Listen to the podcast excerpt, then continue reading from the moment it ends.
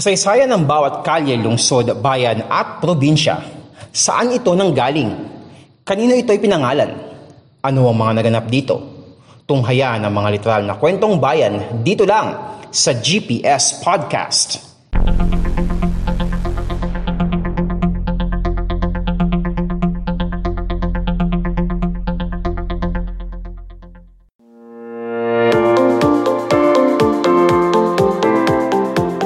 podcast show na literal na kwentong bayan, ang GPS Podcast. Sa previous episode natin mga kapodcast, out of town tayo eh. Di ba? Dinayo natin ang isa sa mga bihira lang na ah, puntahan ng mga turista na probinsya sa North Luzon. Ang probinsya ng Quirino. Na bagaman hindi dinarayo, o hindi naman sa hindi dinarayo, parang bihira lang na puntahan ng mga turista pero may mga itinatagong mga magagandang tanawin doon sa probinsyang iyon. Pero ngayon dito sa episode na ito, balik ulit tayo sa syudad. Na kung saan atin naman pupuntahan ang isa sa mga pinakadinarayong lugar sa Quezon City. Sa kaya ito mga kapodcast?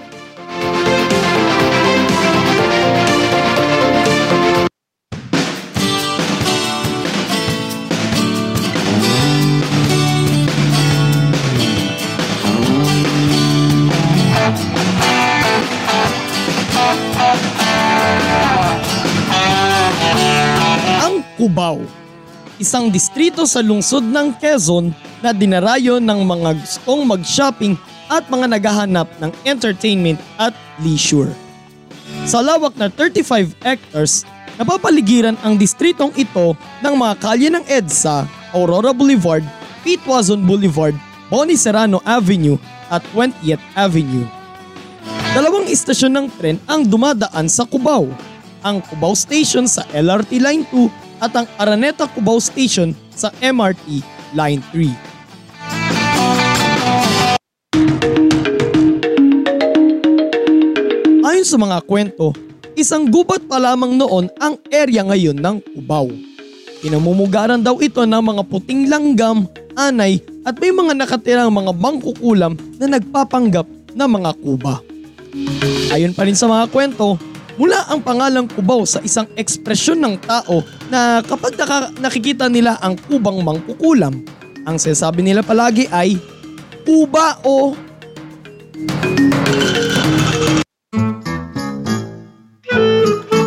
Dating bahagi ng politico-military district ng Moro ngayon ay probinsya na ng Rizal, ang Cubao, na ang mga lupain nito ay pinagmamayarian noon ng mga praile.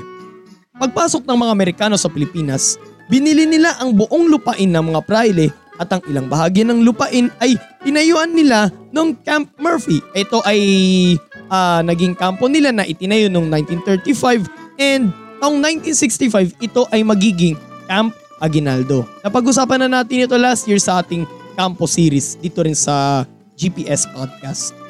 Tuloy tayo. At nang maitatag naman ang Quezon City noong 1939, naging bahagi na ng lungsod na iyon ang distrito ng Cubao mula pa noong late 1940s. Taong 1952 nang binili ni Juan Amado Araneta ang buong lupain ng Cubao mula sa Radio Communication of America. At ang lupaing iyon ay makikilala muna bilang Araneta Center na ngayon ay kilala na bilang Araneta City. Nagkatawag nilang the City of First na isa na ngayong commercial and shopping hub. Mula 1957 hanggang sa magbukas noong 1960, itinayo naman ang isang indoor arena na isa sa pinakamalaki sa buong Asia at isa rin ito sa may pinakamalaking span dome sa buong mundo, ang Araneta Coliseum na sa kasalukuyan ay pinagdadausan ng mga sporting events gaya ng basketball, volleyball at boxing. Dito rin ginaganap minsan ang iba't ibang mga concerts at kada taon din dito rin ginaganap ang Binibining Pilipinas. Marami ring mga itinayong sinihan sa Cubao tulad ng New Frontier Cinema na nagbukas noong 1967. Ito ay naging Kia Theater noong 2015 at kilala ulit ngayon bilang New Frontier Theater noong 2018 kung saan nagdaraos din ng mga concerts. And mga hindi kilalang ano eh, mga hindi kilalang artist yung mga susunod na magtatanghal dun sa New For- Frontier Theater sa October. Isa sa mga kilala kong magtatanghal doon si Callum Scott na ang concert niya ay gaganapin doon sa Abente ng Oktubre. Subalit mula nang mauso ang mga VHS at Betamax noong dekada 80, isa-isang nagsara ang mga sinehan doon.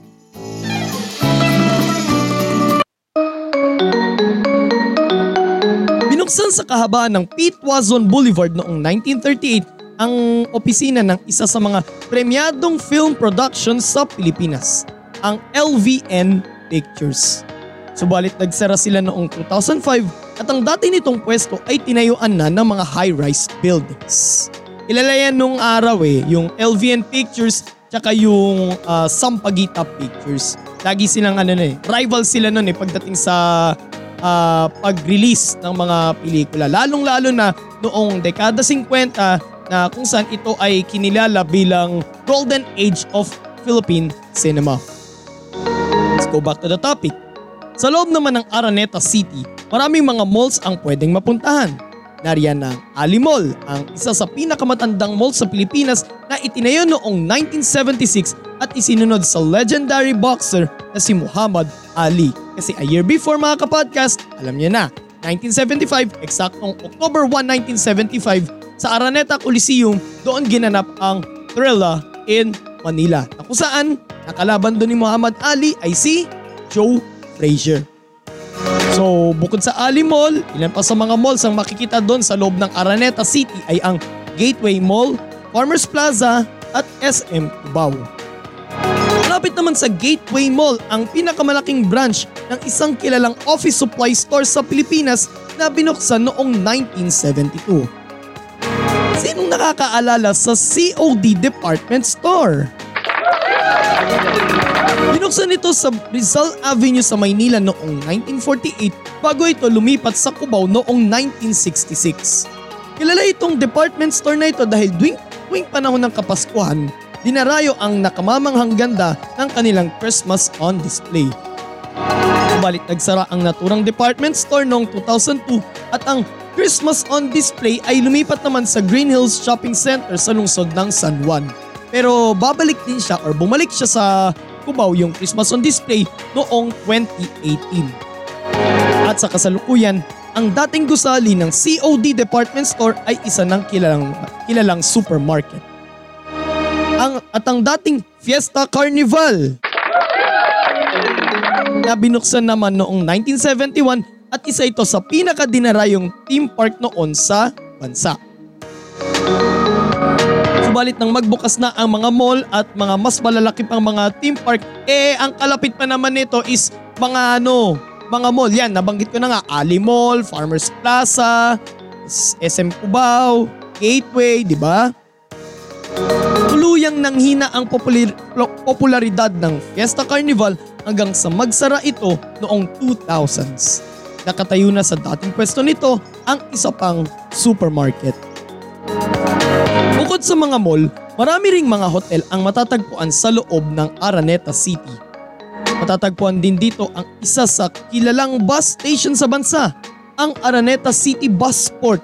Dito ka makakasakay ng bus na babiyahe patungo sa iba't ibang bahagi ng bansa. Yes po mga kapodcast, maski mga papuntang Visayas at Mindanao, may biyahe rin dito ng bus sa may Araneta City Bus Port. Kahit papuntang Bicol pa yan. Mga bus terminals din na matatagpuan along EDSA dun pa rin sa bahagi ng Cubao.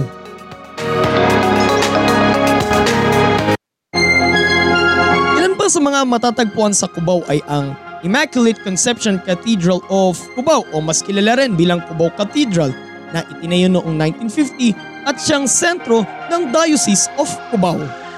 Ang Art in Island na binuksan noong 2014 ng negosyanteng Koreano na si Yoon Jae Kyung at dinarayo ito dahil sa mga 3D style na mga art exhibits. Tinagurian ang museum na ito na biggest 3D museum in Asia. At ang Araneta Fiesta Park ang pinakabagong outdoor attraction sa loob ng Araneta City. May mga bagong uh, dadayuhin ang mga chikiting pati mga feeling bagets. Araneta Fiesta Park ay binuksan noon lamang Hunyo at 3 ng kasalukuyang taon. May mga sinasabi nga daw na ito raw ang magiging next na Fiesta Carnival. So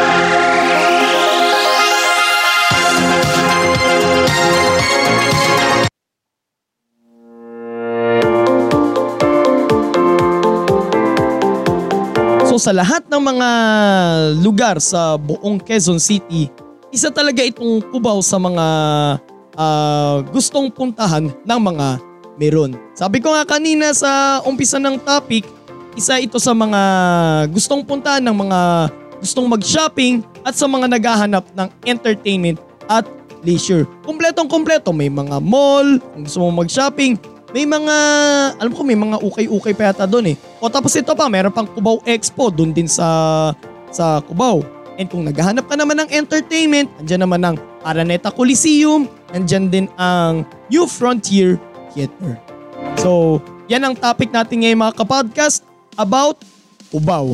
By the way, itong topic na ito ay ni-request sa akin ni Joy Pama. So, shoutout sa iyo, Joy. Episodes coming your way, so please subscribe to our YouTube channel, Podcast Simans, and don't forget to click the notification bell button. And also sundan niyo po ang ating social media accounts sa Facebook, sa Instagram at sa TikTok, Podcast ni Mans.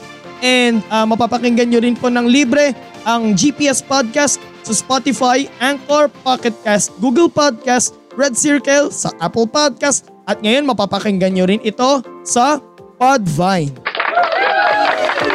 Podvine ay madadownload nyo po sa Google Play Store at sa Apple App Store para masundan nyo po yung mga susunod na episodes both ng GPS Podcast at pati na rin po ng Fact on Track sa podcast.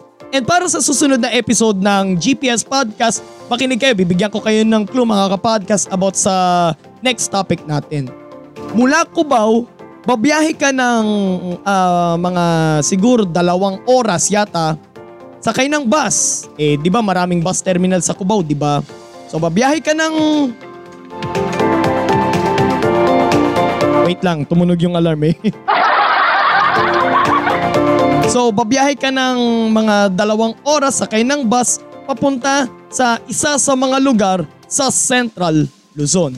Hindi ko sasabihin kung ito ba ay probinsya or lungsod. Basta somewhere in Central Luzon. So ito po si Mans at ito ang podcast show na literal na kwentong bayan. Ang GPS Podcast. God bless everyone. God bless the Philippines. Purihin po ang Panginoon.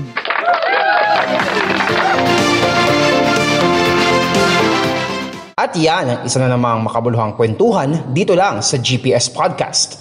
Walang chismisan, kwentuhan lang.